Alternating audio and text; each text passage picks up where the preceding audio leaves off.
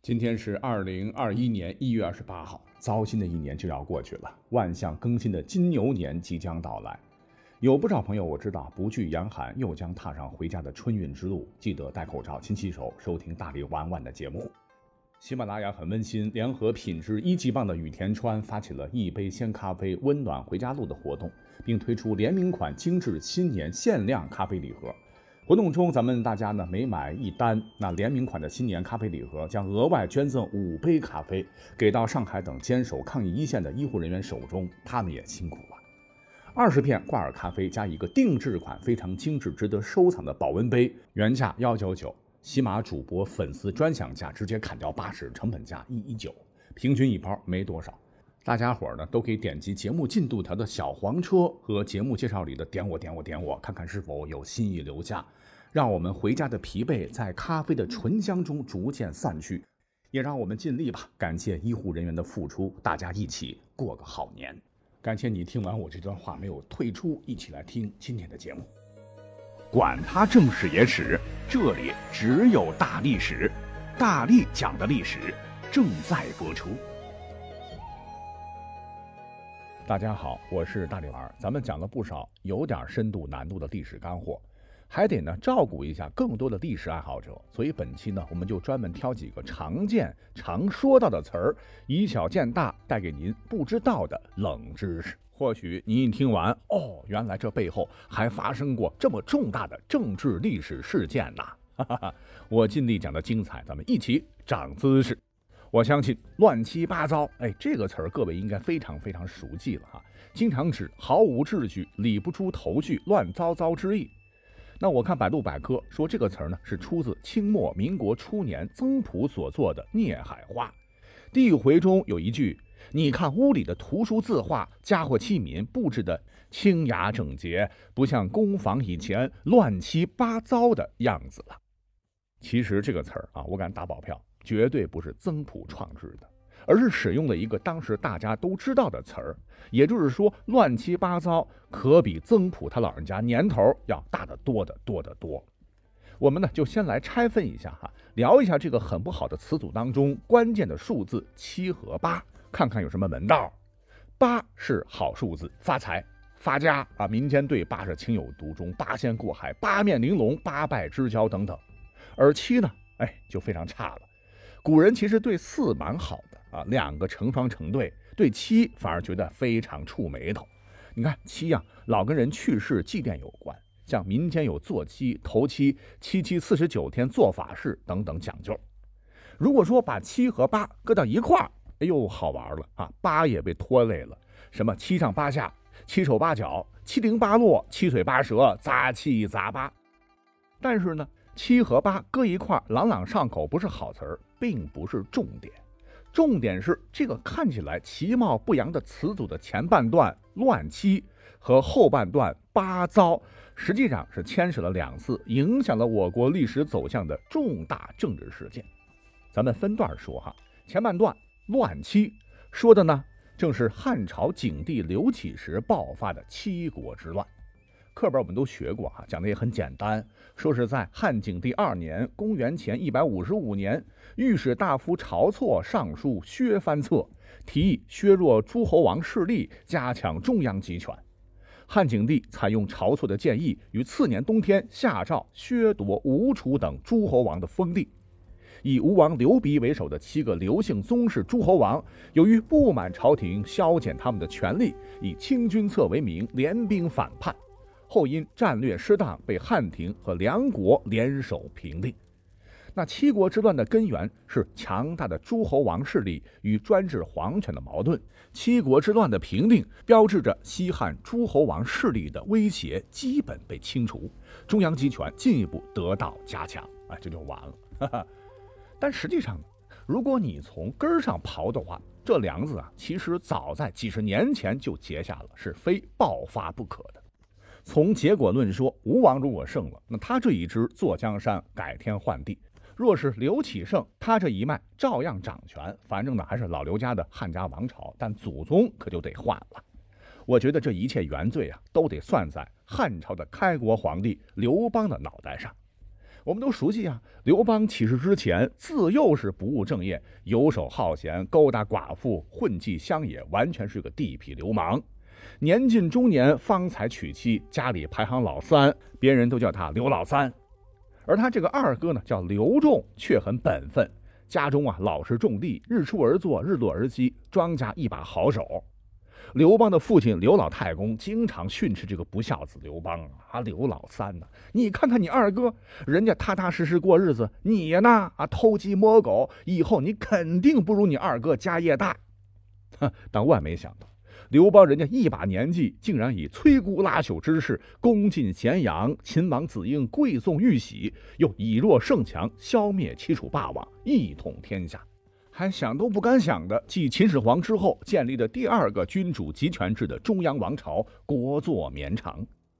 那成为了万人敬仰的皇帝刘邦啊，就时不时的拿老太公开玩笑，说：“您看，哈哈，我现在是不是比我二哥有出息呢？”因为是血脉亲情嘛，刘仲后来被封为代王，一老实巴交种地的，一夜之间就成了诸侯。啊，要说起来，刘邦对二哥还真不错。这个诸侯权势很大，统辖今天的河北、山西一带。当年跟匈奴接壤，手握重兵，戍守边疆，乃一封疆大吏。但刘邦啊，他只注意血统，不晓得他这个哥哥，他只会种地呀。什么时候浇大粪，什么时候拔杂草，统兵打仗哪里懂得？不久，兵强马壮的匈奴攻打代国，刘仲竟然弃城而逃，狼狈地逃回京城，把刘邦气得半死。但毕竟是自个儿亲哥哥，这个代国呢，就转手成为了后来刘恒的封国。刘仲被贬为河阳侯。你别看刘邦啊，对曾经的战友一个比一个狠，但对自家人那好的要命。没过几天呢，他觉得惩罚有些过了啊，作为补偿呢，就封了二哥的儿子刘鼻做了背侯。让刘鼻跟随自己平定英布的叛乱，没想到跟他这个无能的二哥比，这个刘鼻很牛逼呀，极为彪悍勇猛且有野心。因平定猛将英布，立下大功，这个刘鼻啊被封为了吴王，统领东南地区的三个郡、五十三座城池。那这里呢有丰富的铁矿、铜矿，又盛产盐巴，可以说天下最富裕的地儿都给这小子了。那刘邦封了刘鼻做了吴王之后。哎，没过几天，有点后悔了。那觉得是不是疯多了？可是不好意思返回啊。一日呢，就拍着他的后背，意味深长地说：“东南地区在五十年后将会有一人造反，我想那个人不会是你吧？咱们可都是一个姓的一家人，希望你能够好自为之。”刘鼻听罢，赶紧叩头如捣蒜，说：“臣不敢，臣不敢。”刘邦从他去世前提出“非刘姓不封，异姓称王，天下共击之”，安排身后朝廷重臣等一系列动作，保大汉江山不被吕氏所夺来看，他确实有常人不可及的先见之明。可是呢，他对自家这个小子真是大意了。吕后活着的时候还镇得住，汉文帝刘恒一继位，这个刘鼻就不老实了。啊，以前都是诸侯王平起平坐，都姓刘，凭啥他能当皇帝，我不行？于是呢，就偷偷招募天下亡命之徒，绕过中央，私自铸钱，铸海水为盐，走私贩卖，积累了巨大财富。但这时呢，他还只是私下里飞扬跋扈，对汉文帝还是表面恭顺的，常常进京纳贡，不失去臣子之礼。但历史有时候真的非常吊诡哈，发生了一件让汉文帝刘恒也没想到的意外事件，埋下了复仇的种子，导致将来七国之乱愈发不可避免啊！原来汉文帝中期本来盘算着吴国，你看越来越兵强马壮，想拉拢一下，便下诏让吴国之子王太子刘贤进京陪伴皇太子刘启喝酒博弈游戏，拉近感情。结果呢，出大事了。刘启贵为帝国太子，根本不把吴王太子放在眼中，而吴王的宝贝疙瘩刘贤也是骄横惯了，哪里会让皇太子半分？外加刘贤的师傅都来自脾气暴烈的当时的楚地，哈，当时也在场帮倒忙啊。两位王子下棋本来下的好好的啊，下着下着，后来呢突然起了争执，吴国的加上王太子都对刘启很不尊敬，骂骂咧咧。这个刘启啊，年轻气盛，竟然一怒之下拿起棋盘砸向刘贤。不曾想用力过猛，不偏不倚，正好砸中要害，吴王太子当场脑瓜崩裂，殒命当场。哎，这可是吴国的继承人呐，刘鼻的心头肉，就这么地被当朝太子所杀。那刘鼻突然丧子，这个消息对他来说真的晴天霹雳，打击巨大。而更可气的是，汉文帝刘恒反倒认为吴王太子不讲礼数在先，太子刘启杀人并无过错，没有处罚刘启不说，还直接命人将吴王太子的尸体运回了吴国。刘鼻那是悲痛交加呀！当尸体从北方几千公里运回来的时候，都过了个把月了。他悲痛地说：“我们都姓刘啊，天下一家，死在长安就葬在长安，何必送来这里埋葬啊？”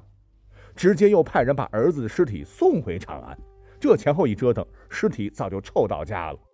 吴王刘鼻激愤难平，那这件事儿呢，彻底和汉朝朝廷决了裂，从此故意称病不去朝见汉文帝。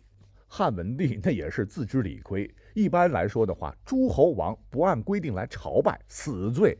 可是呢，他直接赦免，还安慰说：“哎，没关系，吴王一辈子不来也没啥。”而这起意外事件也是导致后来吴国反叛真正的诱因。而晁错、削藩，嘿，只是借口罢了。那么后头随着七国之乱爆发，刘邦的预言神奇应验，硝烟四起，生灵涂炭。